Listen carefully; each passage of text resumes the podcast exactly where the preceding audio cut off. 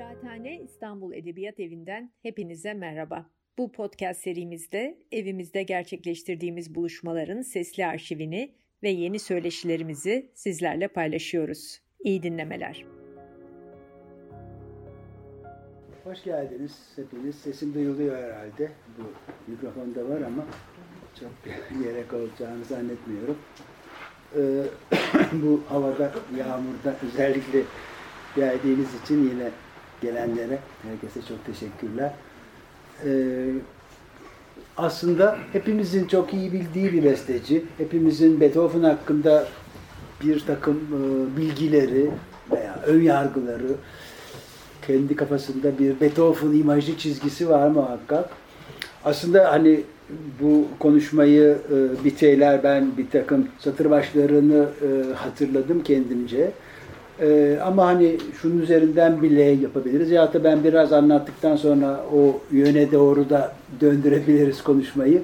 Hani sizin kafanızdaki Beethoven veya Beethoven deyince size nasıl bir e, sanatçı, bir besteci oluşuyor onun üzerinden de birazcık daha biyografik şeylerine gönderme yaparak konuşabiliriz. Şimdi tabii bir saat içinde Beethoven'dan bahsetmek e, hem çok kolay hem çok zor.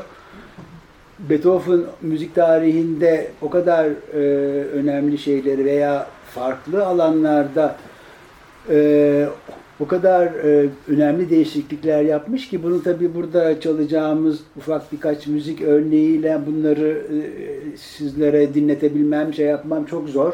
Aslında her bir e, alanda belki uzun uzun e, seminerler yapılabilir. Her e, ilgi seviyesine göre. Ama ben e, farklı birkaç örnek dinletecek olmamla birlikte size aslında daha çok Beethoven'ın e, senfonilerindeki değişimi ve senfonik müzikte, senfoni e, formunda neyi Beethoven'ın senfonide neyi değiştirdiğini veya kendi senfonilerinin içinde nasıl bir yol izlediğini biraz dinleteceğim müzik örneklerinin ağırlığı öyle. Ama dediğim gibi başka şeyler de olacak. E, Beethoven'ı tabii ki e, kısaca hayat hikayesindeki bir takım e, başlıkları da söylemek gerek. 1770 e, işte 250. doğum yılı diye e, konuşuyoruz. 1770-1827. Bu tarihler siyasi olarak baktığımız zaman Avrupa'da taşların tam yerinden oynadığı tarihler aslında. O öyle bir süreç. Yani Fransız devriminden yaklaşık 19 yıl, yaklaşık 20 yıl önce doğuyor. Ee, ve 1827'de öldüğünde işte 1814'teki o Viyana Kongresi tekrar Avrupa'yı yeniden şekillendirme Napolyon savaşları yaşanmış, geçmiş, Napolyon ölmüş ki Napolyon da 1769 e, doğumlu bir yaş büyük Beethoven'dan çok da e, bir şekilde yolları da kesişiyor e, Beethoven'la. Ama Avrupa'da çok önemli siyasi değişimlerin, sosyal hayatın değiştiği bir süreç. E, e, Burjuvazinin kendi kurallarını, toplum kurallarını uygulamaya koyduğu, kendi kurumlarını oluşturduğu süreç bu. Ee, aristokratin, aristokrasinin yıkıldığı diyelim e, ve ondan sonra işte Fransız devrimi sonrasında 19. yüzyıldan birlikte özellikle burjuvazinin e, hem iktidarı ele geçirme çabası hem de süreci hem de kendi toplum içindeki kurumlarını oluşturması. Bu, bütün bunlar Beethoven'ın hayatına denk geliyor. Müzik tarihinde de çok önemli şeyleri hakikaten değiştiriyor. Haydn ve Mozart'tan devraldığı bayrağı gerçekten aslında görünüş olarak, tarihsel olarak belki romantik dönem sanatçılarına devrediyor gibi görünse de aslında hakikaten 19. yüzyılın sonuna neredeyse 20. yüzyılın başına kadar etki edecek bir yerde bırakıyor müziği. Özellikle son dönemi Beethoven'ın hakikaten çok çok e, ileri bir müzik, tamamen kendi iç dünyasına döndüğü, duyma yetisini kaybetmesinin de belki bunda biraz daha hızlandırıcı bir etkisi olabilir. Ama gerçekten çok çok önemli e, değişimlere tanıklık ediyor. Müzikte de kendisi çok önemli değişimleri ortaya çıkarıyor, yapıyor. Kısaca şeylerinden bahsedersek, e, hayat hikayesinden bahsedecek olursak 16 Aralık 1770 günü Bonn'da dünyaya geliyor. Doğum tarihi kesin değil. Niye kesin değil? Çünkü vaftiz günü biliniyor 17 Aralık olarak. Genel kanı e, doğumdan bir gün sonra eğer çocuk sağlıklıysa doğumdan bir gün sonra vaftiz edileceği e, yönünde. O bakımdan 16 Aralık'ta doğmuş olacağı varsayılıyor. Doğmuş olduğu varsayılıyor. E, Köln elektörlüğü işte Kutsal Roma Germen İmparatorluğu içindeki küçük kent devletlerinden biri. Tamam başşehir, şeyin başkenti bu imparatorluğun Viyana belki ama oradan hem kilometrelerce uzaktalar hem de siyasi yapı olarak çok parçalı ve e, daha kendi içinde e, şeylerin, kent devletlerin karar verdiği bir yapı var. E, küçük bir elektörlük bu. İşte Bonn'da tabii yine de bir saray var, orada bir müzik var, onun için şeyler yapılıyor. Beethoven'ın kendiyle aynı adı taşıyan dedesi bu sarayın müzik yöneticisi. Babası da e, pek e, başarılı olamamış bir müzisyen. Koroda söylüyor, biraz e, bir takım çalgıları çalıyor falan ama oğlundaki müzik yeteneğini çok erken yaşlarda fark ediyor. Ve bütün Beethoven e, biyografilerinde karşımıza çıkan bir hikaye var ki işte babasının onu e, zaman zaman döverek, zor kullanarak filan müzik çalıştırdığı, sarhoş eve gelip kaldırıp çocuğuna şey yaptığı filan. Ve kafasında bir şey var babasının, ikinci bir Mozart yetiştirmek. Burada tabii hemen bir şeye gidiyoruz. 1700 işte 70'te doğuyor. Hani 4-5 yaşındayken 70 75 yaşında e, yıl yani 4-5 yaşındayken 1770'ler 75'lerde e, Mozart'ın doğumundan hoş geldiniz buyurun. Bu rica. Tabii tabii. Mozart'ın doğumundan yaklaşık 20 yıl geçmiş bir şeydi ve bu Mozart'ın çocukluğunda yaptığı e, Avrupa seyahatlerinin ne kadar büyük bir yankı bulduğunu en azından Almanca konuşulan ülkelerde görüyoruz ve buradan da bir kere daha Leopold Mozart'ın ne yaman bir PR olduğunu günümüzün e, e, deyimiyle ve bu oğlunun şeyinin e, yeteneğinin ve işte şeyinin ne kadar geniş çevrelerde bir rol, bugünkü deyimle bir rol model olarak genç e, müzisyenlere olduğunu veya babalara ebeveynlere olduğunu görüyoruz. Burada yalnız enteresan bir şey var. Özellikle Beethoven'ın babasının Beethoven'a, küçük Beethoven'a piyano çalarken müdahale edip onu işte biraz zor kullanarak piyano çalmasındaki bir şey. Beethoven çocukluğundan beri çok doğaçlama çalmaya çok yatkın ve çok seviyor bunu. Babasının da onu zorlaması kendi aklından uydurduğu şeyleri çalma, notadan çal diye. Yani biraz daha böyle bir sistematik eğitimin içine girsin diye bir, bir şey var. Ama tabii ki dediğim gibi bu eğer bu şeyler bunların bir kısmı e, işte komşularının daha sonra aktardığı anılardan filan özellikle tabii bu hemen e, Beethoven yani öldüğü zaman çok büyük bir besteci olarak Avrupa'nın en tanınan bestecisi olarak öldüğü için onun hakkındaki böyle doğru yanlış pek çok anekdot ya da şey daha sonra biraz bir romantize edile, kahramanlaştırılarak filan şey yapıyor. Onun için pek çok yani birkaç kaynaktan doğru, doğrulayamadığımız böyle yarı efsane, yarı e, işte gerçek olup olmadığından emin olamadığımız bilgileri çok da gerçek diye söylememek lazım. Beethoven e, müzik eğitimine işte biraz babasında başlıyor fakat onun en önemli şansı hemen çok geçmeden e, yani Beethoven 10 yaşındayken filan kente gelen Christian Gottlob, Gottlieb Neffe iki E ile yazılıyor. Neffe diye bir o, o dönemin tanınmış müzisyeni. Onun yanında e, ders almaya başlıyor ve o gerçekten çok sistematik olarak Beethoven'a ciddi müzik eğitimi veriyor.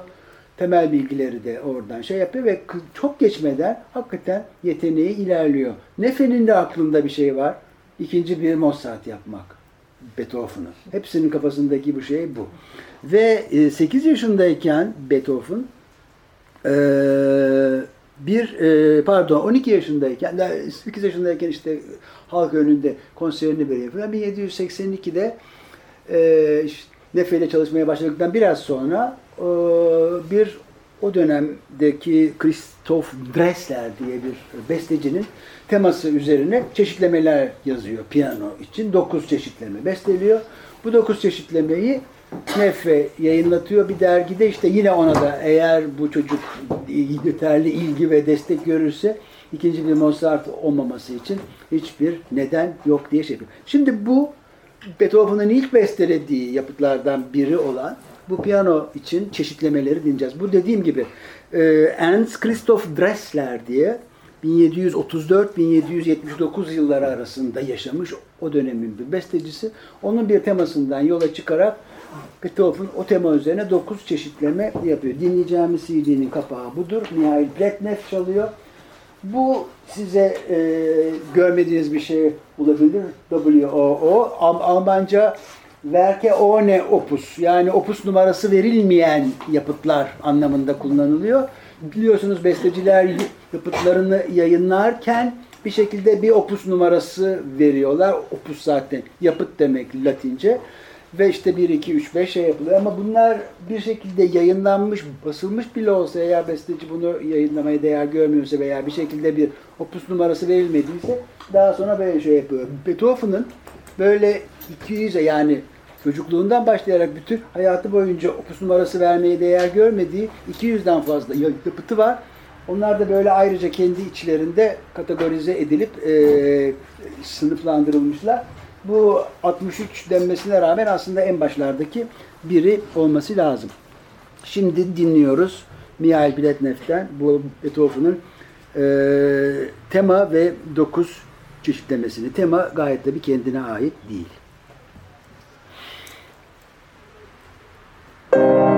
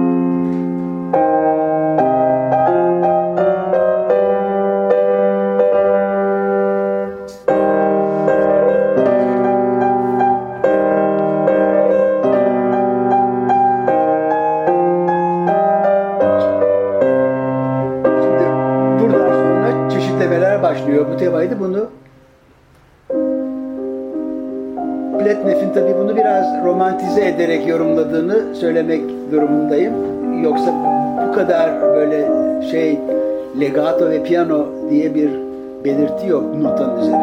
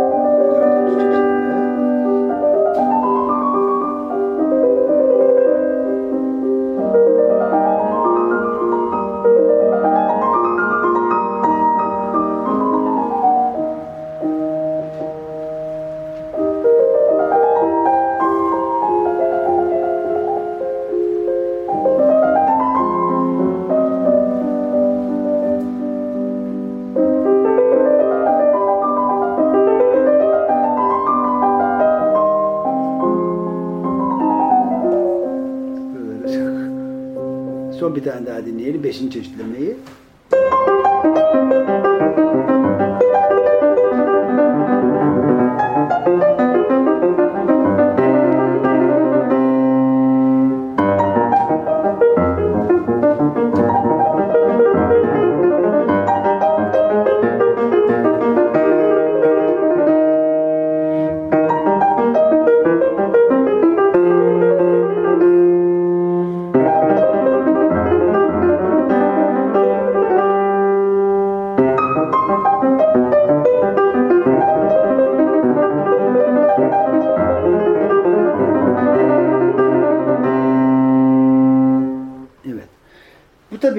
12 yaşında, 11 yaşında bestele yani bir çocuğun bestelediği şey olarak düşünürsek tabii çok iyi. Ha, Mozart'ın 5-6 yaşında besteledikleri de var. Ee, Başka ama tabii burada e, bu şey hakikaten bir şekilde etrafında duyduğu müzikten kendine örnekler çıkarıyor. Yani böyle işte ne bileyim son çeşitleme biraz daha müzik dahiline bakacak olsak belki Carl Philipp Emanuel Bach'ı çağrıştıran şeyleri vardı. Ondan evvelki işte biraz Haydn'a benziyordu. Yani bir, bir takım o anda etrafında duyduğu ne varsa 10-12 yaşında bir çocuk zaten böyle şey yapacaktır. Yani e, ne kadar büyük bir besteciye de dönüşse daha sonra ilk başındaki öğrenme tamamen etrafında duyduğu müziği taklit edip oradan kendine örnekler çıkarmasından ancak e, olabiliyor. Oturtmuş gibi. Yine de stilini oturtmuş. Yine de oturtmuş gibi ama tabii Beethoven bu Başkasına kadar şey olmaz. Başkasına Dinlediğinizde. atfedemez. Yani ama işte yine de mesela şu beşinci çeşitleme çok Carl Philipp. Tabii. Yani onda Carl Philipp Öner Bir de daha o çok benziyor. O zamanın piyano şeyleri zaten yani tam o zamanın piyanosu. Tam o zamanın piyano şeyi yani etrafında da-. Yok, yok yani romantize etti. Tabii işte onları bugünün piyanosundan daha şey. Şimdi eee, kısa zamanda da aslında Beethoven'ın yeteneğiyle Bonn Sarayı'nda iş buluyor. İşte önce biraz orkçu oluyor, orkestrada çalıyor. Bir dönem üniversiteye kaydoluyor, biraz felsefe okuyor büyüdükçe yaşı yani 16-17 yaşına geldikçe. Eee, ve eee, 1787'de eee, annesinin eee, ölümü geliyor. O ar- arada bir e, Viyana ziyareti var. Tartışmalı bir Mozart'ı gördü görmedi şeyi var. Bu konuya girmiyorum. Onu konuşursak şimdi bütün konuşma tamamen onun üzerine kur- kurgulanır. E, bence görmedi ama bazıları karşılaştıklarını söylüyor Mozart'la Beethoven'ın. Ama bir şekilde bu Beethoven artık Bonn'da y- yani e, 17 18-20 yaşına geldiği zaman artık Bonn'daki müzisyenlerin arasında en parmakla gösterilerinden biri. İmparator öldüğü zaman onun için ağıt kantatını ona besteletiyorlar filan filan. Böyle her- herkes çok daha büyük bir şehire, çok daha iyi bir kente layık olduğunu şey yapıyor ve kentteki ileri gelenlerle, soylularla da arası çok iyi. Başta Kont Waldstein ki daha sonra Viyana'da da dostlukları sürecek işte ona Waldstein sonatını ithaf edecek, piyano sonatını. E, fakat Beethoven'ın hayatını değiştiren diyelim olay 1792 yaz aylarında o ilk e, Londra gezisinden dönmekte olan Haydn Bonn'da konaklıyor. Ve orada kaldığı süre içinde yine tabii Haydn o zaman çok büyük bir besteci. işte Avrupa'nın en büyük bestecisi. Ve orada e, konakladığı zaman kentin ileri gelenleri, müzik çevirileri işte ona burada böyle bir de yetenekli bir delikanlı var. Bir bakıp ilgilenir misiniz diye. İşte Haydn belki piyano çalışını dinliyor. Biraz eserlerini e, bakıyor, şey yapıyor falan ve diyor ki evet sen gel ben sana bir yanada ders vereyim. 1792 e, yazı bu. Ki sen gel ben sana ders vereyim diyor. Ve bunu gerçekten e, Beethoven çok ciddiye alıyor. Beethoven'ın ciddiye almasından öte Kont Wallstein çok ciddiye alıyor. Gerekli formaliteleri, izinleri çünkü sonuçta Bonn sarayında görevli şu bu filan böyle bir takım işte bugünkü şeylerle bilgi görgü arttırma eğitimi için Viyana'ya Haydn'ın yanına gönderiyorlar Bonn'un bu harika değerli çocuğunu. Fakat burada enteresan olan bir şey var. 1792'nin Kasım ayında Bonn'dan Viyana'ya uğurluyorlar ve gidiş o gidiş oluyor Viyana'ya. Ufak tefek seyahatler haricinde bir daha hiç Viyana'dan ölünceye kadar ayrılmıyor. Ve onun için de bugün Avusturyalılar sonuna kadar sahip çıkıyorlar Beethoven'a. Şimdi e, ve uğurlarken işte herkes Beethoven'ın defterine bir şeyler yazıyor. Kont Wallstein'in yazdığı çok ilginç. Çok şey bir öngörü yani insanın böyle okuyunca hani bunu böyle bir şeye 22 yaşında bir çok yetenekli de olsa bir çocuğu Viyana'ya gönderiyorsun ve defterine yazdığı şunlar. Sevgili Beethoven, uzun zamandır ertelenen dileğinizi yerine getirebilmek için Viyana'ya gidiyorsunuz. Mozart'ın dehası hala onun ölümünün yasını tutuyor. 1792 Kasım'ındayız. Yaklaşık 10 ay önce ölmüş Mozart.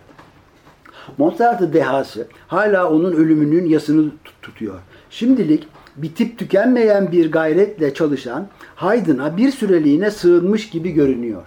Ancak henüz tam bir uğraşı olduğu söylenemez. Haydn aracılığıyla yeniden bir bedende vücut bulmak istiyor.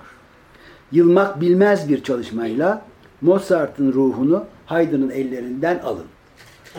Bu enteresan bir şekilde bugün müzik tarihinde birinci Viyana Okulu dediğimiz Haydn, Mozart, Beethoven üçlemesini, üçlüsünün gideceğini Wallstein bir şekilde bir öngörü gibi, iyi dilekler gibi Haydn, e, Beethoven'ın e, günlüğüne e, onu uğurlarken yazıyor. Bu da gerçekten hani bir falcılık gibi bir şey. Çünkü ne kadar yetenekli olursa olsun 22 yaşındaki bir çocuğun müzik tarihinin en büyük dehalarından biri olacağını öngörebilmek çok güç. Ee, ve Viyana'ya gidiyor Beethoven 22 yaşında ve yine tabii bu Bond'dan aldığı tavsiye mektupları ve şeylerle hemen oradaki soylu ailelerin koruması altına giriyor. Başta Lichnowsky ailesi, Lobkowitz ailesi, daha sonra Arşidük Rudolf falan da gelecek ama onlar çok sonra ama ilk başta Lichnowsky gerçekten çok çok yardım ediyor. Harika bir piyanist. Herkes piyano çalışını duymak için onu evinden evine e, bir salondan o salona davet ediyor. Mozart öleli işte daha bir yılı biraz geçmiş. Mozart'ın çalışı hepsinin Viyanalıların kulağında ve hepsi diyorlar ki yani Mozart'tan bile iyi çalıyor. Bu kadar iyi piyano çalınamaz. Bilen böyle bir anda Viyana'da bir şehir efsanesi haline geliyor onu dinlemek filan. Haydn'dan çalışıyor, e, ders alıyor. Bu arada Haydn ikinci defa e, Londra'ya gidiyor, geliyor.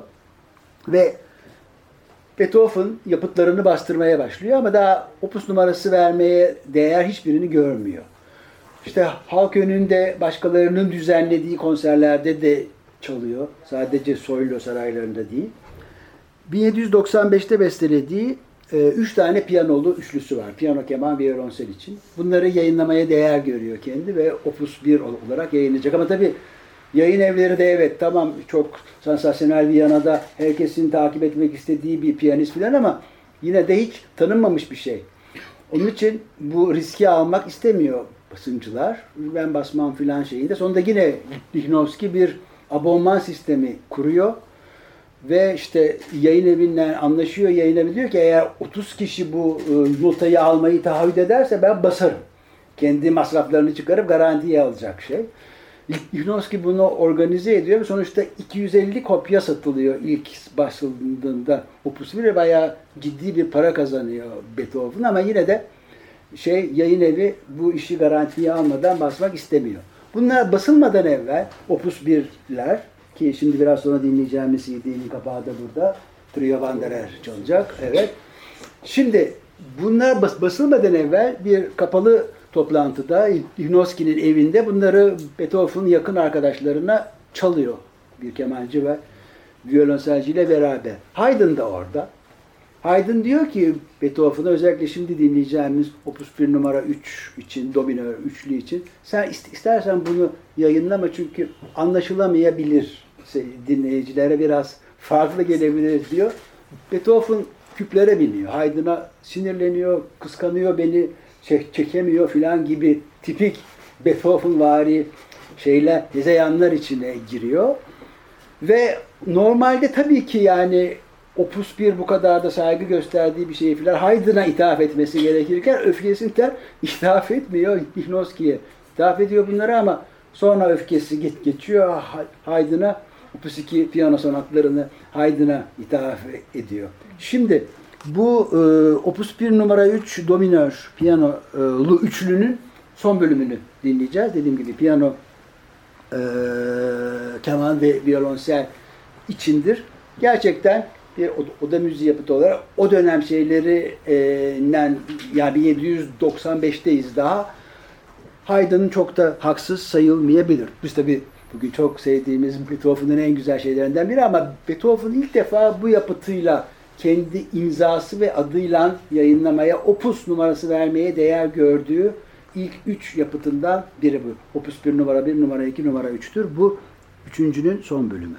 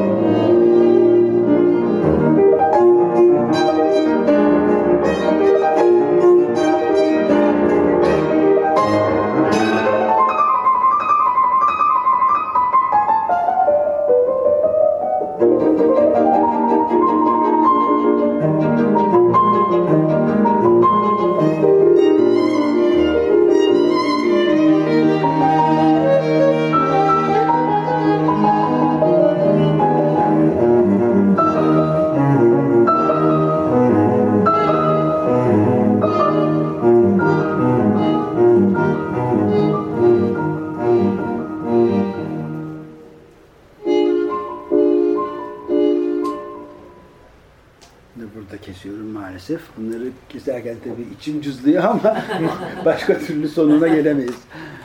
Ee, şimdi e, bu genel olarak bu konuşmayı biraz daha ilerletmeden size şöyle bir şema e, göstereyim. Beethoven çok yani her kaynakta karşınıza çıkabilecek bir şema bu. Beethoven'ın yaratı süreçlerini biz genellikle üç şey ayır, ayırıyoruz. 1790'da işte Viyana'ya hemen yerleşmeden biraz evvel başladı. Bir 1802'ye kadar yani Opus 20, 28'e kadar buna birinci, ikinci senfoni dahildir. Birinci yaratı süreci diye kabul edebiliyoruz. 1802'den 1814'e kadar yani Opus 101'e kadar 9. senfoni hariç. Tüm senfoniler burada Eroika'dan başlayarak ve diğer bütün şu son piyano sonatları ve şeyler ve sonunda 1814'ten 27'ye kadar 101, Opus 101'den sonuna kadar 9. senfoni, Missa Solemnis, son yaylı dörtlüler, son piyano sonatları hepsi buradadır. 1814-27 gibi görünmesine rağmen aslında yoğun olarak yine de çalıştığı süreç 1821'den 27'ye, 26'ya kadardır. Çünkü 14'ten 20 arasında çok az şey besteliyor. O arada bir iyice durgunluk şeyleri var. Bu yeğeninin e, e, vasisi olmak için onlarla uğraşıyor filan. Böyle şeyleri var. Şimdi e, Viyana'ya geldikten sonra dediğim gibi farklı yerlerde, farklı konserlerde çalıyor. O dönemde bu düzenlenen konserlere akademi adı veriliyor ve akademiyi birisi bir sanatçı düzenliyor ve her türlü sorumluluk ona ait o sanatçıları, diğer başka sanatçıları bulacak, orkestrayı bulacak eğer or- orkestra varsa, salonu kiralayacak, bilet organizasyonunu yapacak, her türlü e, maddi manevi her türlü sorumluluk o insanın üzerine biniyor. Daha dediğim gibi işte bu e, burjuvazinin kurumları ve şeyler, konser organizasyon şeyleri tam oturmadığı için özellikle Viyana'da Paris'te ve Londra'da bunlar biraz daha erken başlıyor ama bunlar Viyana'da daha sonra olduğu için bu tarz şeyler, bu angarya işler sanatçıların sırtına yükleniyor ve Beethoven'ın kendi adıyla düzenlediği ilk akademisi 2 Nisan 1800 tarihinde Viyana'da ve Ee, burada şöyle bir çalınan yapıtlar. Burada tabii çok ilginç. Beethoven kendi yapıtlarından başka sadece Haydn ve Mozart'ın yapıtlarını çaldırıyor. Haydn'ın yaratılış oratoryosundan bölümler çalınıyor. Mozart'ın bir senfonisi çalınıyor. Çok emin değiliz. Tarihçiler çok emin değil ama, ama 40. senfoni olması Mozart'ın çok büyük olasılık. Ondan sonra e, Opus 27'lisi çalınıyor Beethoven'ın. Piyano başına geçiyor, biraz doğaçlama çalıyor Beethoven. O dönemdeki konserler böyle. 3-4 saatten az süren konser yok zaten.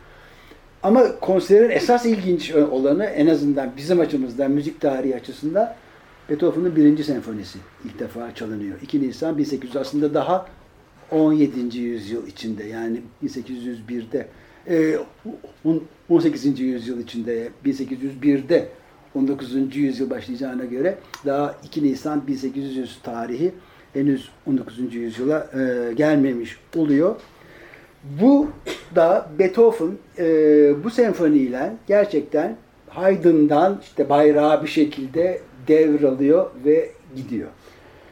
Tabii aslında birinci senfonisinde çok önemli şeyler yok ama yine de daha ileride bu adamın senfoniyle bir sorunu olacağı, onu kökünden değiştireceği en başından belli. Şimdi şöyle bir şey yapacağız. Önce Haydn'ın son senfonisini dinleyeceğiz bu kayıttan. Haydn'ın 104. senfonisi 1795-94'te e, Londra'da bestelenmiş son senfonisi bu. Ondan sonra Haydn 1809'da ölmesine rağmen bir daha Viyana'ya dön, döndükten sonra senfoni bestelemiyor. Şimdi senfoni Beethoven'dan önce burada bırakılmış ve buradan bayrağı devralacak. Haydn'ın 104 senfonisi var. Bu sayı Mozart'ta 41'e inmiştir. Artık form oturduğu ve şey yaptığı için. Beethoven'da da 9'a inip mükemmelleşecek. Şimdi önce Haydn'ın bir 104. E, senfonisinin girişini dinliyoruz. Birinci bölüm ağır bir giriş ve ardından bir allegro gelir. Fakat biz sadece o ağır girişinden biraz dinleyeceğiz. Çünkü Beethoven'da dinlediğimiz zaman bir şeyi karşılaştırmak için.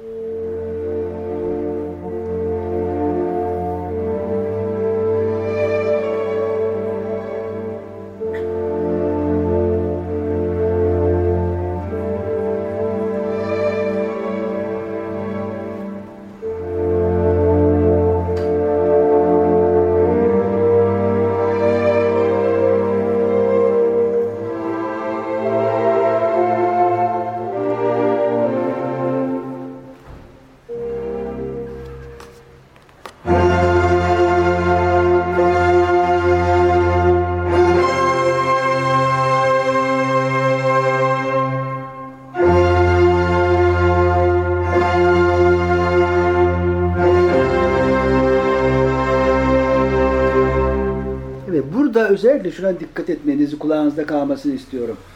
Başladı işte bu re majör olacak e, e, tonu re majör diyor. En başında bir re akorunu biz duyduk. Yani buradayım, bu şey diye bir başlangıç, birinci derece akoru dediğimiz, eksen akoru dediğimiz bir akor duyduk.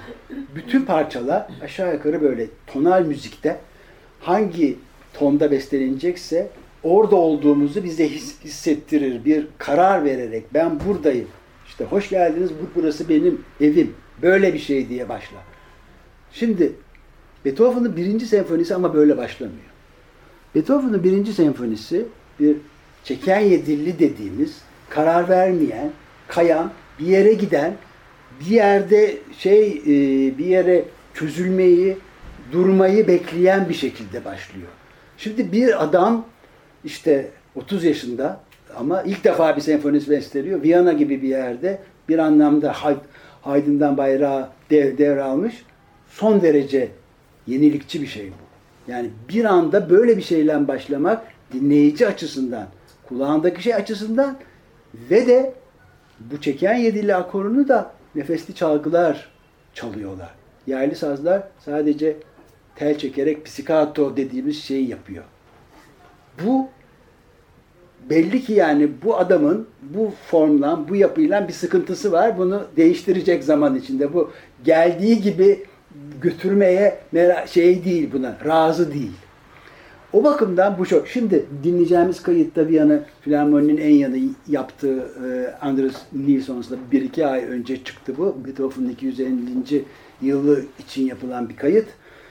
Yeni yıl konserinde de Viyana Filarmoni'yi yöneten şefti Andres Nelsons. Oradan şimdi birinci senfoninin başını dinliyoruz. Özellikle ilk duyacağınız akora ve şeye dikkat edin. Bakın.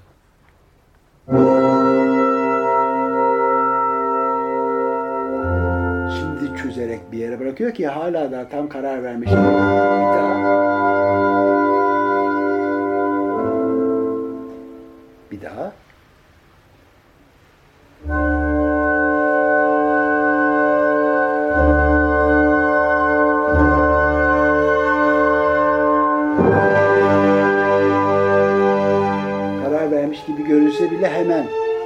Hemen bir yere gidiyor yine.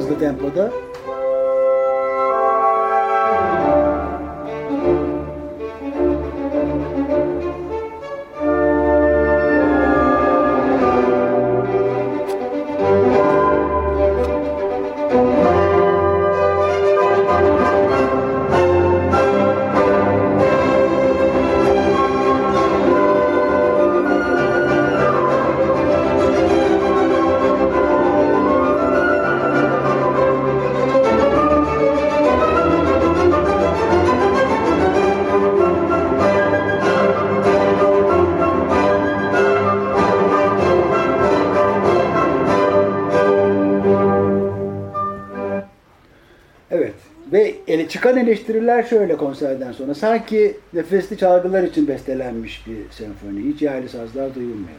İlk defa yani seyircinin tepkisi bu.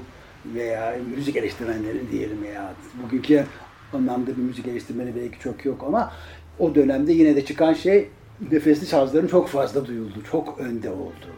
Yani o daha evvelki senfonilerle şeyi bu.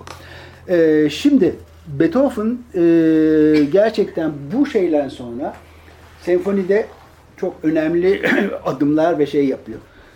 Kendi yapıtlarını artık bastırarak hayatını sürdürebilecek bir şeydi. Bu tabii o dönemde Viyana'da Viyana'nın geldiği e, veya Viyana'daki e, müzik e, alıcısı kitlesini de şey yapıyor. Piyano için olduğu parçaları e, bastırıyor, senfonileri işte e, zaman içinde yayınlanıyor, şey yapıyor ve hakikaten e, arkadaşına ya- yazdığı bir mektup var. Şöyle diyor 1801'de artık kimse benimle pazarlık etmiyor. Ben istiyorum onlar ödüyorlar fiyatı diyor. Böylesine de bir şeyde. Yani ama bu tabii aynı zamanda pazarın veyahut da o şeyin geldiği yeri de gösteriyor. Hani 20 e, sene evvel 1781'de Mozart ilk defa geldiği zaman Viyana'ya orada yine de bunları göze alıp şey yapıyordu ama oradan arada geçen zaman içinde bu olağan hale gelmiş ve kendi yapıtlarıyla verdiği konserlerle hayatını rahatlıkla devam ettirebilen bir kişi mi acaba biraz sonra buradaki şeyi de söyleyeceğim. Tabii ki bu işte mesela bizim herkesin aklındaki Beethoven imajı. çok büyük kısmı doğru. Hayatını tamamen kendi yapıtlarıyla devam ettirebilmiş. Belki de ilk e, sanatçılar, büyük sanatçılardan biri. Mozart evet hayatının son 10 yılında konser salonlarına da kayması. konser salonlarına kayması şey yapması. Ama biraz sonra söyleyeceğim. hep asilleri, Asilleri şey. Tabii burada yani şey. halk artık konserler artık şeylere çıkıyor.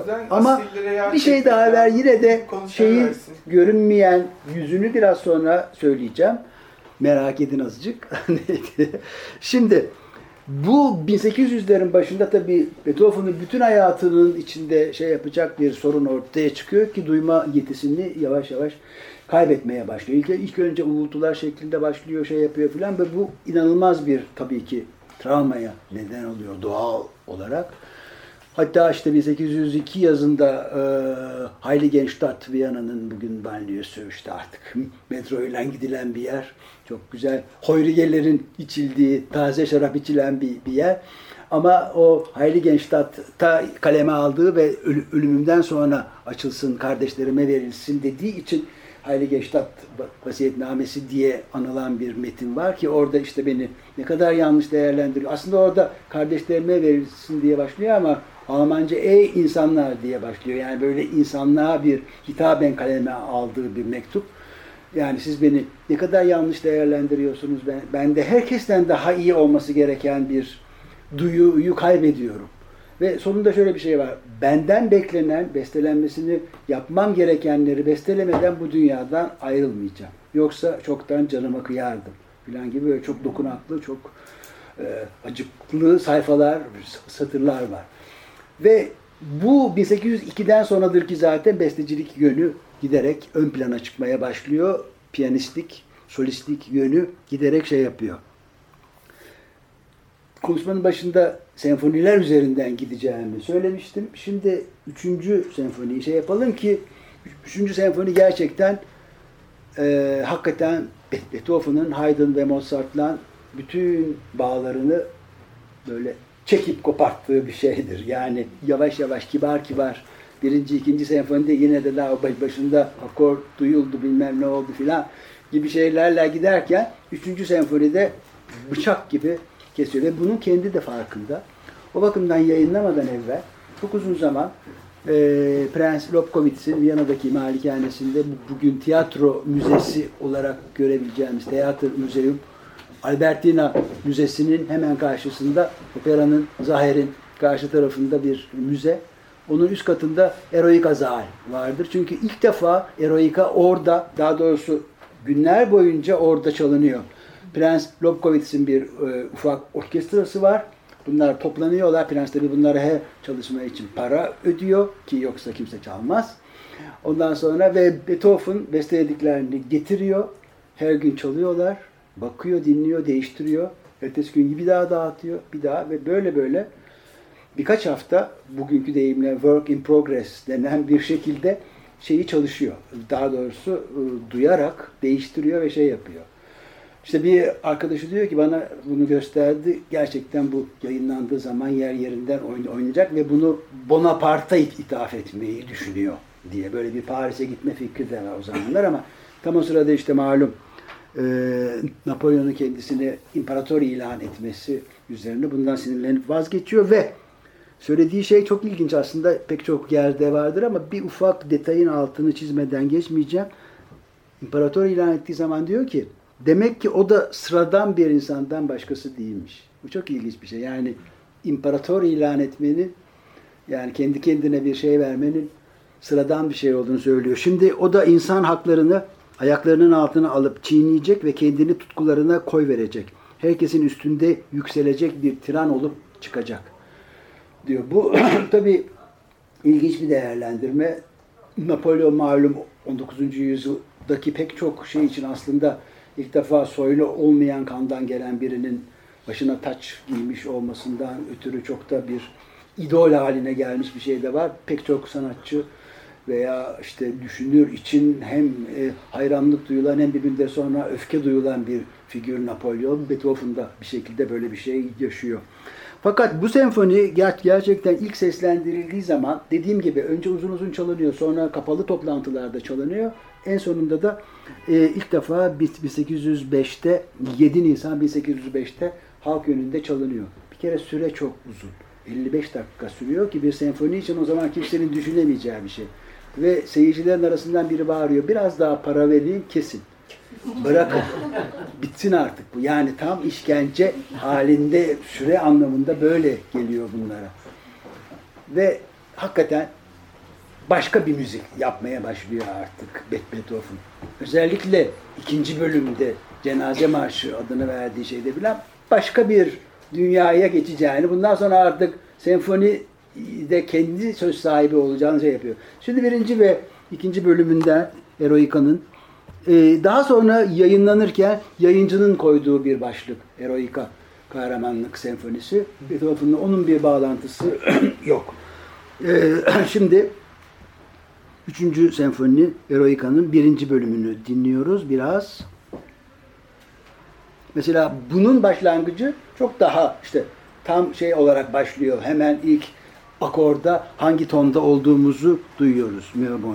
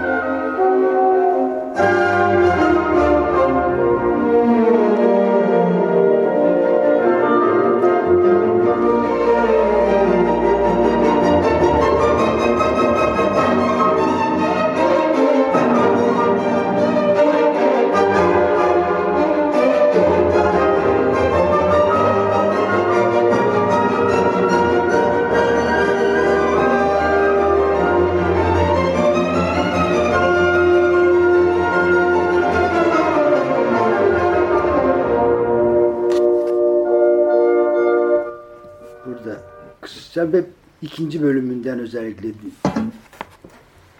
cenaze marşı.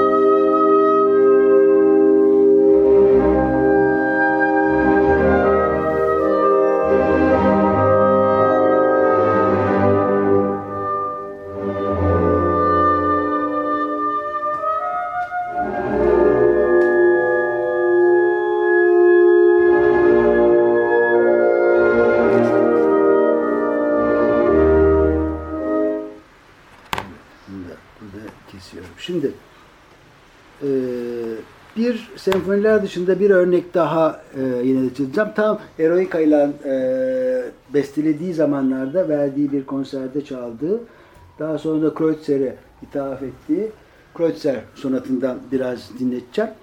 E, bir değişiklik olsun diye. Bu da o dönemde Viyana'da çok tanınan bir kemancı. e, George Augustus Polgren Bridgetower diye bir kemancı. Çok çok yetenekli. Onun için besteliyor, onunla verecekleri konser için. Fakat daha sonra yayınlarken işte o kafasında hep bir Paris'e yerleşme fikri var bir ara. Onun için e, Fransız tanınmış kemancı e, Rudolf Kreutzer'e ithaf ediyor ama Kreutzer bunu hiç seslendirmiyor. E, ve böyle başına da İtalyanca bir şey yazıyor. Piyano ve keman için sonat konsertant stilde adeta bir konçerto gibi yazılmıştır diye. Evet, bu birinci bölümden biraz dinleyeceğiz. Ee, malum Tolstoy'un bir Kreutzer Sonatı diye romanı var. O romanın üzerine de sonra Yana Çey'in bir yerli şarkılar dörtlüsü var. Ama Tolstoy'un romanının yani Beethoven'ın sonatıyla bir şey yok. Sadece bu sonatı çalışan bir kadın ve erkek arasındaki e, işte aşk ilişkisi üzerine kurgulandığı için romana başlığını vermiş. Şimdi bu e, şeyi dinleyelim biraz. Isabel Faust'la e, Melnikov. Bunu ilk konuşmaları burada konuşma yapmamı istediği zaman Nilüfer Kuyaş. Şimdi yok burada erken e, Atina'ya gitmesi gerekti bu sabah. Ne olur ne olur illa çal. Kreutzer sonat çalmadan olmaz. Muhakkak çal muhakkak çal dedi. Onun için biraz o istedi diye koyduk programa. bir parçacık onu da dinleyelim. Eroika ile aynı yıllarda bestelenmiş.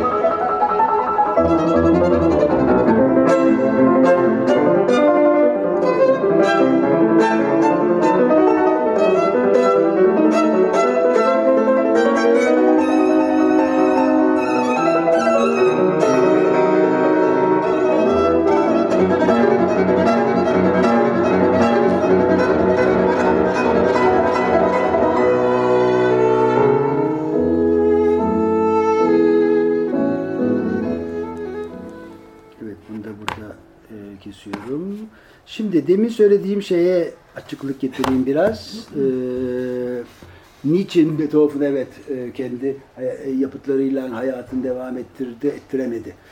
1808 sonlarında tekrar bir kafasında Viyana'dan ayrılma fikirleri var Beethoven'ın ve tam o sırada Napolyon'un kardeşi olan Westfalia kralı Jerome Bonaparte ona te, Kassel'deki sarayında müzik yöneticiliği teklif ediyor ve bu çok hoşuna gidiyor Beethoven'ın. İşte ben artık ayrılıyorum Viyana'dan filan diye dost dostlarından vedalaşmaya başlıyor ve bu birden ama bu söylenti bir arada şey yapınca hemen işte diyorlar ki yani gitmesin Beethoven burada kalsın ne yapalım ne edelim bir şekilde orada vereceği şey ve e, üç hep kendisini desteklemiş olan üç soylu Arşidük Rudolf Lobkowitz ve Ferdinand Kinski. Beethoven ölünceye kadar ona yıllık 4000 gulden ödemeyi taahhüt ediyorlar bir belgeyle. Bunu e, belki de şeydeki ilk ciddi sponsorluk anlaşması olarak da görebilirsiniz. Çünkü karşılığında hiçbir şey yok. Beethoven onlara eser sipariş e, ithaf edecek bilmem hiçbir şey yok. Sadece Viyana'da kalsın. Gitmesin bir yere. Ama şöyle maddeler konmuş. Eğer Beethoven sarayda daha üst bir yere gelirse Viyana'da o alacağı para bu 4000 guldenden inilecek. Yani toplam bir 4000 gulden Beethoven rahat rahat geçinebileceğini demek ki düşünüyor. Büyük para 4 4000 gulden çok çok büyük bir para. Ve bu üç soylu tarafından ve veriliyor ölünceye kadar. Ve Beethoven bu maddi rahatlıkla da şey yapıyor. Ama dediğim gibi bu hem bir soyluların koruması hem de aslında ciddi anlamda bir ben Beethoven'ı destekliyorum şeyi sponsorluk bugünkü mantığıyla da düşünebileceğimiz bir şey. Daha sonra 1810'da falan çok ciddi e, para kaybı, enflasyonlar falan oluyor. Eline geçen miktar o anlamda yani alım gücü diyelim paranın kayboluyor ve Beethoven buna işte o lanet anlaşmaya imza attım zaten filan diye böyle pek çok mektubunda yine verip veriştiriyor. Fakat ölünceye kadar gerçekten bu üç soylu Beethoven'ı desteklemeyi sürdürüyorlar. O bakımdan da yine de Beethoven o anlamda tam bağımsız olarak eserlerinin şeyinden zaten devam e, ediyor onları bastırmaya ama şey. Şimdi e, çok fazla vaktimiz kalmadı. 5 e, beş geçeye kadar filan şey yapacağım. Şimdi e, senfonilerinden gidersek gerçekten e, senfonilerinde çok önemli değişiklikler yapıyor. Şimdi dinleyeceğimiz hepinizin çok çok çok iyi bildiği ıs ıslıktan çalabileceğiniz cep telefonunuzda da belki var olan 5. senfoninin girişi ama bunu dinlemeden evvel yani burada bir parçacık girişini bir daha duymadan evvel zaten bundan sonra dinleyeceğimiz ikisi de çok iyi yani 5 ve 9'dan biraz şey yapacağım ama biraz onlardan bahsederek. 5. senfonide e, gerçekten Beethoven bütün zaten e, yapıtlarında çok sık yaptığı gibi son derece işte bir iki tane üçlü aralığının üzerine bütün bir birinci e, bölümü oluşturuyor. Son derece minimal bir şeyler. Yani sol mi. Bunun üzerine ve bütün orkestraya bunu ilk başında unison çaldırarak böyle bir şeyin üzerine muazzam bir yapı kuruyor. Bu hakikaten yayınlandığı tarihte de çok önemli etkiler yapıyor. Ama enteresan Berlioz'un anılarında son derece enteresan şeyler var. 1828'de bunlar Paris'te çalındığı zaman Beethoven ölmek hemen bir yıl sonra 3. ve 5. senfoni Paris'te Paris Konservatuvar Orkestrası'nın salonunda çalınıyor. Ve Berlioz'un öğretmeni Berlioz da konserde ve hayran tabii ki Alman müziğine ve Beethoven'a da çok hayran Berlioz. Bu arada 1803 doğumlu Berlioz. E, Beethoven, Berlioz'un öğrencisi, e, öğretmeni Jean-François Lesseur kapıda karşılaşıyorlar konserden sonra çıkarken ve aralarındaki konuşma, aktarma şöyle. E, Berlioz anılarında şöyle, öğretmeni Berlioz'a diyor ki 5. senfoniyi dinlemiş, çıkıyor salondan.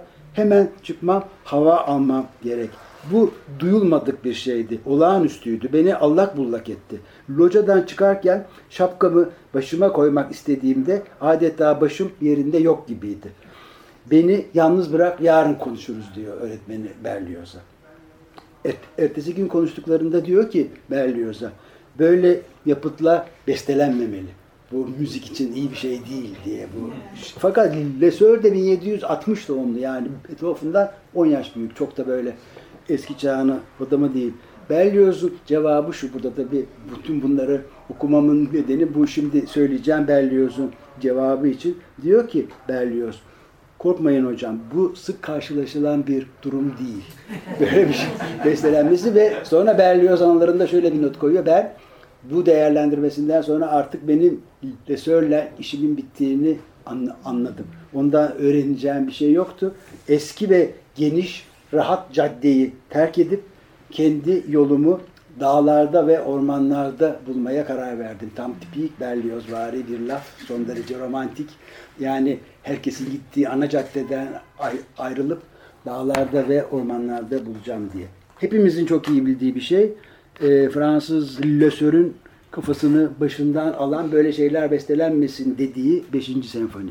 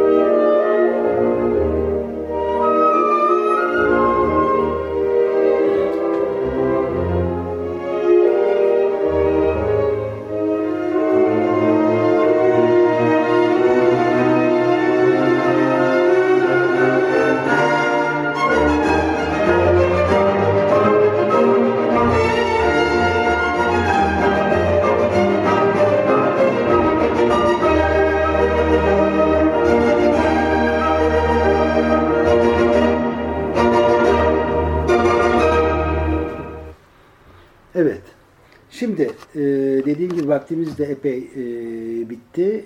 E, son dinleyeceğimiz şey Beethoven'ın son senfonisi 1822-24 yıllar arasında bestelediği 9. E, senfoni. Önce biraz birinci bölümden sonra da dördüncü bölümün içinden bir şey dinleyeceğiz. Burada tabii e, Beethoven aslında 9. senfonide senfoninin nasıl deforme edileceğini gösteriyor kendinden sonra gelecek olanlara. Çünkü Senfoni aslında Beethoven'ın 7. senfonisiyle gerçekten inanılmaz bir mükemmellik ve işte o Haydn'dan beri gelen form yani noktası virgülü değişmeyecek şekilde tam klasik çizgiler içinde ama yenilikçi bir anlatımla nasıl olabileceği zaten 7. senfonide var. 8 arada bir ufak el alıştırması diyelim. 9. senfoni ama zaten artık tamamen duyma yetisini falan kaybettiği bir şeyde bambaşka bir şey. Ve kendinden sonra gelen bütün bestecileri derinden etkilemiş. Brahms bu yüzden senfoni besteleyemiyor. Ardında Beethoven'ın ayak seslerini, bir devin ayak seslerini duyarken nasıl senfoni bestelenir diye. Uzun yıllar besteleyemiyor senfoni. Wagner bu yüzden müzisyen olmaya karar veriyor. Bu yüzden opera bestelemeye karar veriyor. Çünkü yetmedi çalgı, insan sesi koydu Beethoven arasına. Sonuna bunun diyor. Herkes kendinden sonra gelen müzisyen olmuş ya da olmamış pek çok sanatçıyı derinden etkilemiş bir şey. Üzerine tabii ne kadar konuşsak, ne kadar dinlesek son derece yani yine de daha söyleyecek bir sürü şey çıkar. Hepinizin de çok iyi bildiği bir şey. Biraz birinci bölümden, biraz da son bölümünün koral kısmından dinleyeceğiz.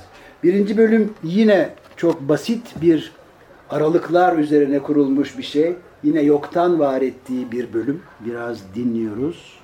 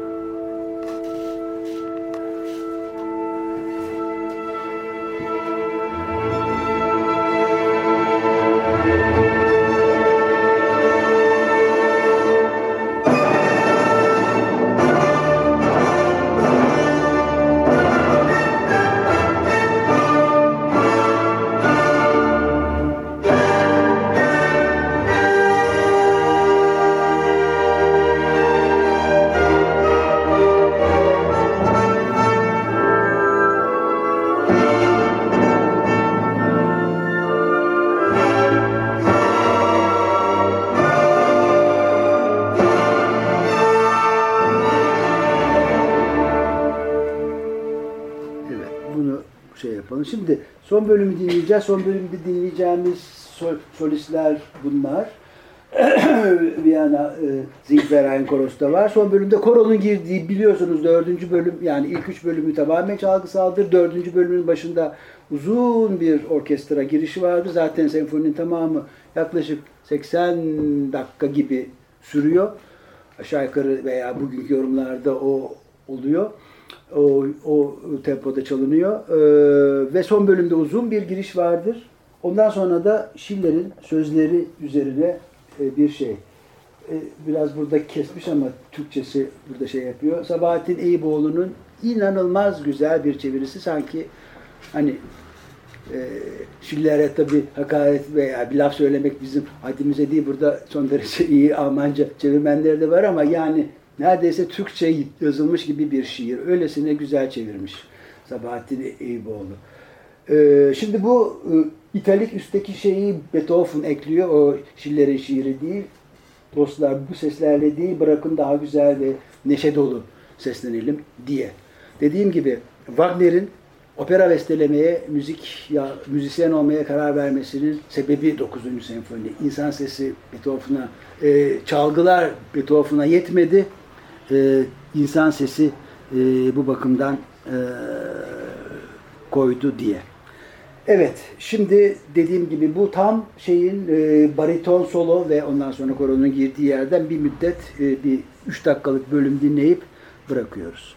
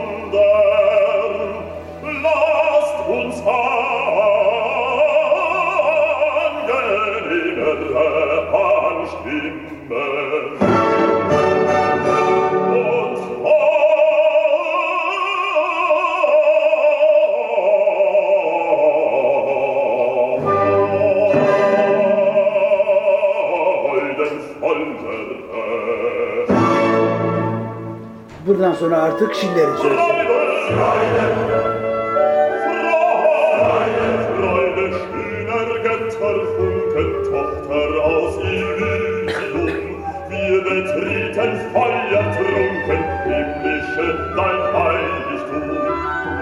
Zauberbinde nieder, was die Wohle streng geteilt. Alle Menschen werden Brüder, wo dein sanfter Fliegen In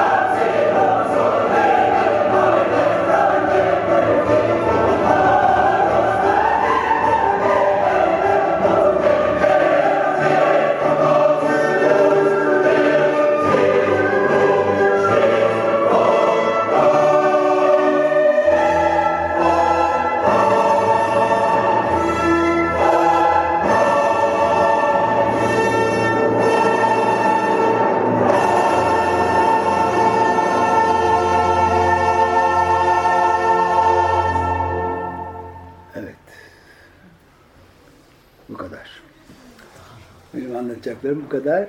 Sormak istediğiniz, e, aklınıza takılan veya şey ek- eklemek istediğiniz bir şey varsa memnuniyetle e, elimden geldiğince cevap verebilirim. Çok teşekkür ederim. Çok Buyurun, buyurun. Sağ olun. Çok 130 küsur e, yayınlanmış Eser. eserini bu konuda ilgi duyanlar iyi kötü bilir hepsini. Evet, tabii. Konser programlarında işte kayıtlardan Tabii. şundan bundan.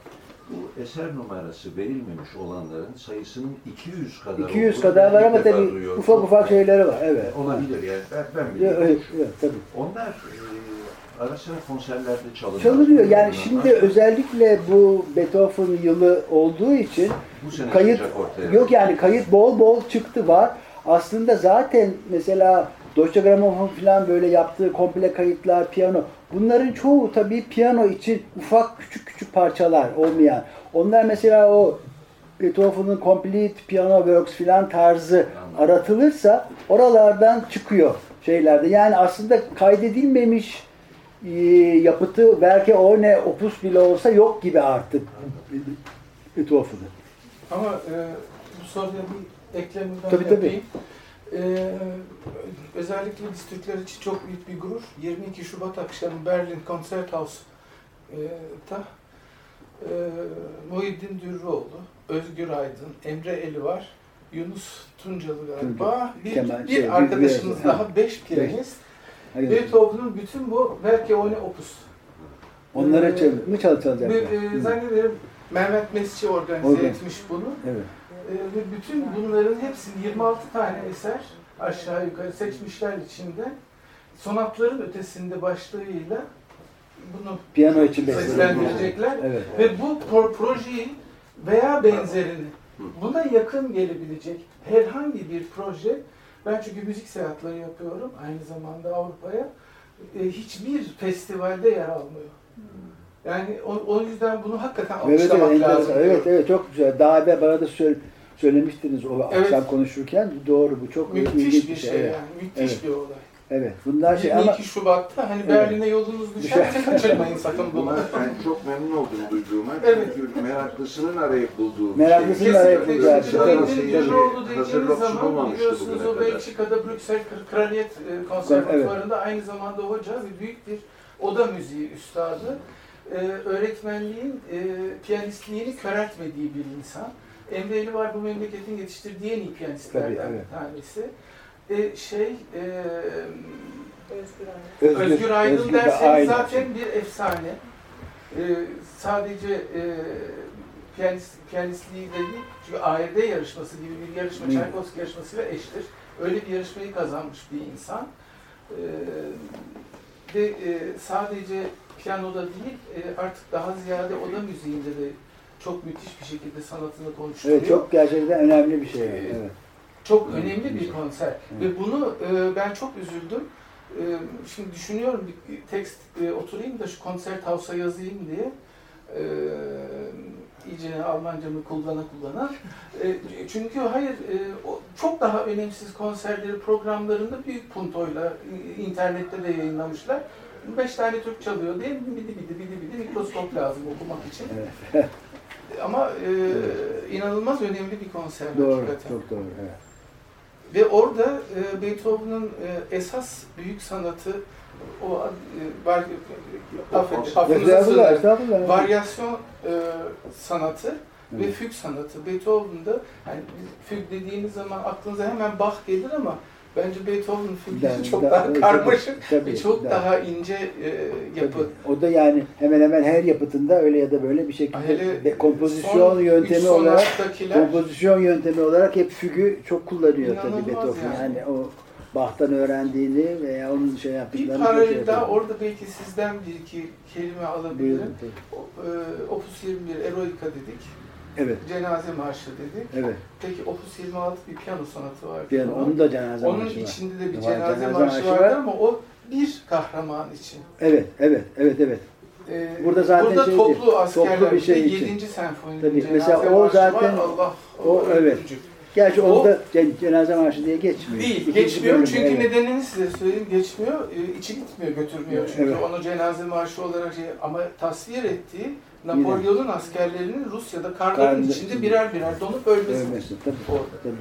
Evet. O ama işte Fransız askeri ya dil varmıyor. Çünkü o ara e, zaten bunları yazdığı zamanlar e, bazı piyano ve cello piyano eserlerine falan e, bölümleri bile e, İtalyanca isimlendirmemiş. Hepsine Evet, Almanca, Almanca şeyleri var. Tabii bir yerden O sonra bir yerde nasyonalizm başlıyor. Schumann'ın falan da yapacağı gibi yani o Almanca başlık Ama koymak o, o şeyleri zaten baştan başka bir şey. ona Evet. karar Ver- vermişti. ver- Yani o veriyor, Alman evet, dili evet. edebiyatının bir Tabii de aynı zamanda Evet. edebiyatçı da olduğu için Tabii daha Schumann'ınki ayrı tabii. O, o şey kesinlikle yapmak için. Evet. Almanca ve bence çok da daha Doğru, egzakt tabii, Fransız, şey tabii. İtalyanca'ya göre onların evet. yazdıkları bölüm başlıkları Evet. yani değil mi?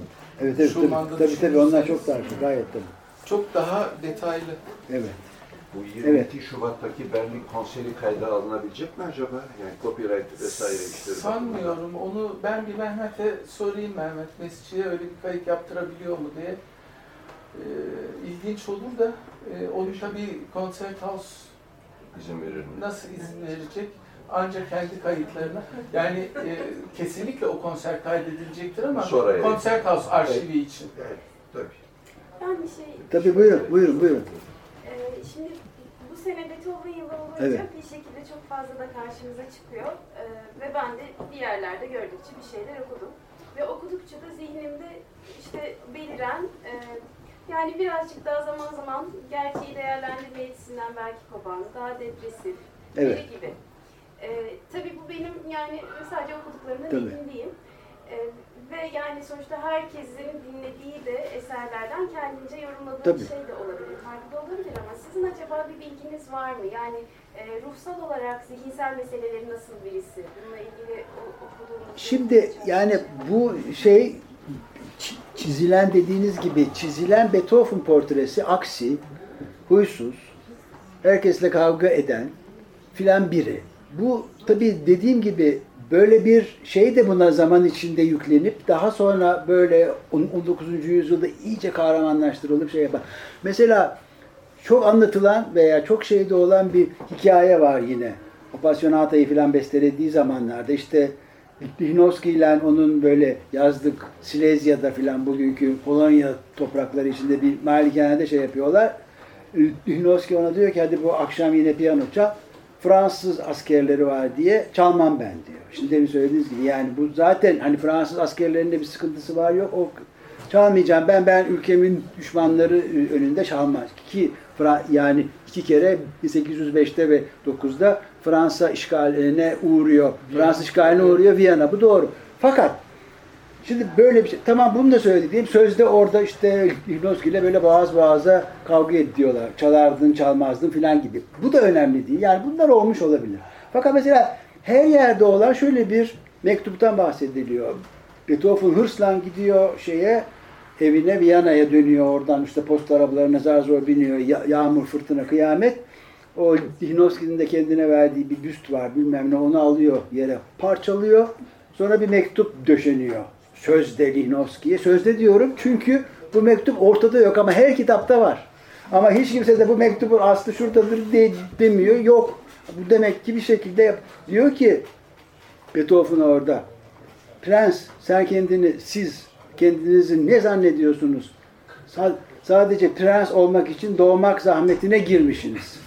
Dünyada bir sürü prens var ve bir sürü de olacak ama yalnız bir tane Beethoven var. Şimdi bu laf tam Beethoven'ın ağzından çıkabilecek bir laf gibi geliyor ve işte herkes aman milliye şey hani kahraman, cumhuriyetçi şey Beethoven filan. Çok güzel ama bu mektup hadi göster bakalım bu mektubun orijin yani hangi kaynaktadır? Hangi arşivdedir? Nerededir? Yok. Hani bu internette dolaşan Can Yücel şiirleri gibi. Yani nerededir bu mektubun şeyi? Hani yoktur şeyi değil mi? Belgesi şey yani bir müzik tarihinde. Şimdi o anlamda böyle bir sürü hikaye var. Bir kısmı çok hoşumuza gidiyor. Tam Beethoven'a layıktır bu diyoruz. İşte yine yok Ay Işığı sonatını kör bir kıza çaldı da bilmem ne yaptı filan fıstık şeyler. Yok arkadaşı hasta ölüyormuş onun başında rahatlatmak için çalış filan. Bütün bunların her biri çok şey. Ay ışığı başlığı da zaten kendinden değil. Sonradan konmuş.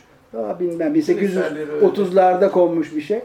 Bir şekilde bunlar şey Beethoven yani eminim ki zaten şey yapmak çok zor. Biz tabii bugün yani kişiliğini şey yapamıyoruz. Kişiliğinden ziyade artık bugün sanatından değerlendirilecek bir yerde. Eminim çok aksi, çok huysuz bir insan.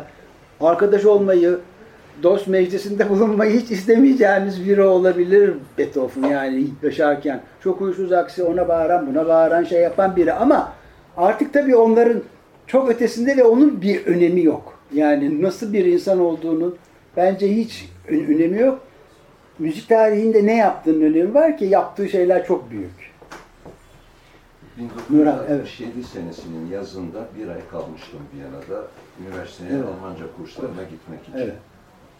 Ee, işte geziyorum sağa sola oraya buraya. Beethoven'ın kaldığı evlerden bir Bir sürü ev zaten Viyana'da evet. İşte bu e, burada kalmıştır. Evde kalmıştır şu, evet. falan diye. Onu gezerken oradaki rehber bunlar artık mübalağa edilmiş evet. şeyler mi bilmiyorum çok rastlarsınız Viyana'da bu çok. pakete. Çünkü 60 evde 30. 30 diye de bir laf işte var. Belki de 60'lar. E doğru, doğru olabilir.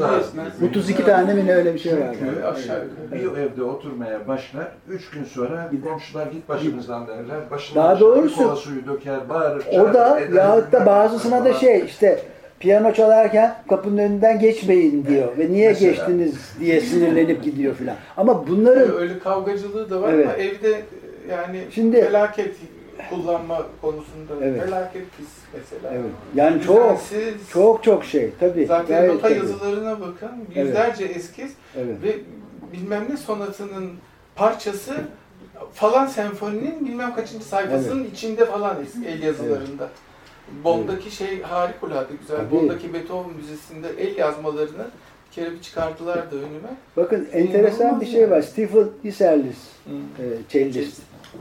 Yani çok enteresan. Onun e, çok güzel kitap. E, şey, onun bir anı şeyi var. Bilmiyorum onu şey yapıyor musun? Şimdi o da e, büyük şeylerinde e, daha doğrusu büyük büyük dedesi falan gibi ilk defa Viyana'ya Rusya'dan geliyorlar ve o zaman 1800'lerin sonu gibi veya şeylerde o zaman bir kadının bir yere bir şey girecekler. Pansiyoner olarak girecekler. Bunlar da işte yine müzisyen. Steven Iserlis'in dedesi ve onun kardeşi de. İşte diyor ki siz şey misiniz, müzisyensiniz, ben size ev kiralamam. Niye? Çünkü benim teyzem bana şey yaptırdı. Onun kiracısı Beethoven'muş. Viyana'da. Bunlar Viyana'ya geliyorlar ve Viyana'da ev ararlarken diyor ki benim teyzem müzisyenlere şey vermekten dili yani ağzı yanmış şey olmuş o bakımdan yani hani aile şeyidir. Bizde düsturu biz müzisyen kiracı istemeyiz evimizde. Beethoven çünkü teyzeme şey yaptırmış. İşte büyük teyzeme neyse kök söktürmüş çok kötü çok pis bırakmış evi şunu yapmış bunu yapmış filan yani Ama böyle bir şey var. Çok olduğu da kayıtlarda çok var. Çok müktedan olduğu. İyi muhakkak muhakkak öyle ama çok şey ve tabii ki bu yani duyma işi e, giderek zorlaştıkça bir de hani belki aklınıza takılan ve şey yani eminim buradakilerin pek çoğu müzikle daha fazla yakından ilişkili olduğu için bu şeyi kendiliğinden de zaten bu çıkarımı yapacaktır ama kimi zaman şu şey yapıyor yani duymayan biri nasıl beste yapıyor gibi bir şey. Şimdi burada tabii e, burada duymayan bir şey değil. Beethoven hani en azından işte 57 yaşında ölüyor. Bunu 35-40 yılında zaten bir şekilde duyuyor. En başında duymuş, akorların ne olduğunu yani tonal müziğin içinde bunu zaten Beethoven dehasında biri 30-35 yıl duyunca daha sonra artık bunu o kadar da duymasına gerek yok. Bu doğuştan sağır birinin beste yapması gibi veya doğuştan kör birinin resim yapması gibi doğaüstü, mucizevi bir şey değil. Beethoven dehasında ve o zekada bir insan onca yıl duyduğundan daha sonrasında idare edebilir. Zaten yani öldüğü zamanda da yine öyle ya da böyle çok piyanoya yaklaştığı zaman şeyler kulaklıklarını falan uzun borularını dayadığı zaman bir şekilde duyabiliyor. Ama 1816'dan 17'den sonra artık çevresindekilerle konuşma defterleri dediğimiz bugün konversasyon hefte denen konuşma defterleri yardımıyla haberleşiyor. En azından Beethoven bir şey söylüyor. Cevabını oraya yazıyorlar. Beethoven öldükten sonra da sekreteri falan bunların önemli bir kısmını yok ediyor. Çünkü çok sansüre girecek siyasi konularda ilgili bir takım Biraz şeylerde da olduğu kendi için. palavralarının öyle olmadığını anlatacak. şey yapacağı için. Zaten son senelerinde Beethoven böyle biraz Viyana'da hani yarı deli ne yaparsa yapsın o böyle galiba etrafındaki o ünden de istifade edip birazcık da onu mahsus körüklüyor bile olabilir o yani bana kimse karışmasın ne istersem yaparım öyledir böyledir gibi ve de o zaten öyle kabul ed- edilmiş bir şey yani tarihte belki de görülmüş en büyük kitlesel cenaze törenlerinden biri. Bir rivayete göre 20 bin, bir rivayete göre 10 bin kişi katılıyor. Okullar tatil ediliyor. Hani şimdi olsa canlı yayınlar yapılacağı falan gibi bir bütün Viyana'da hayat duruyor. Hakikaten sadece Viyana'nın değil Avrupa'nın en büyük bestecisi olarak ölüyor ve o konumundan devam edip gidiyor.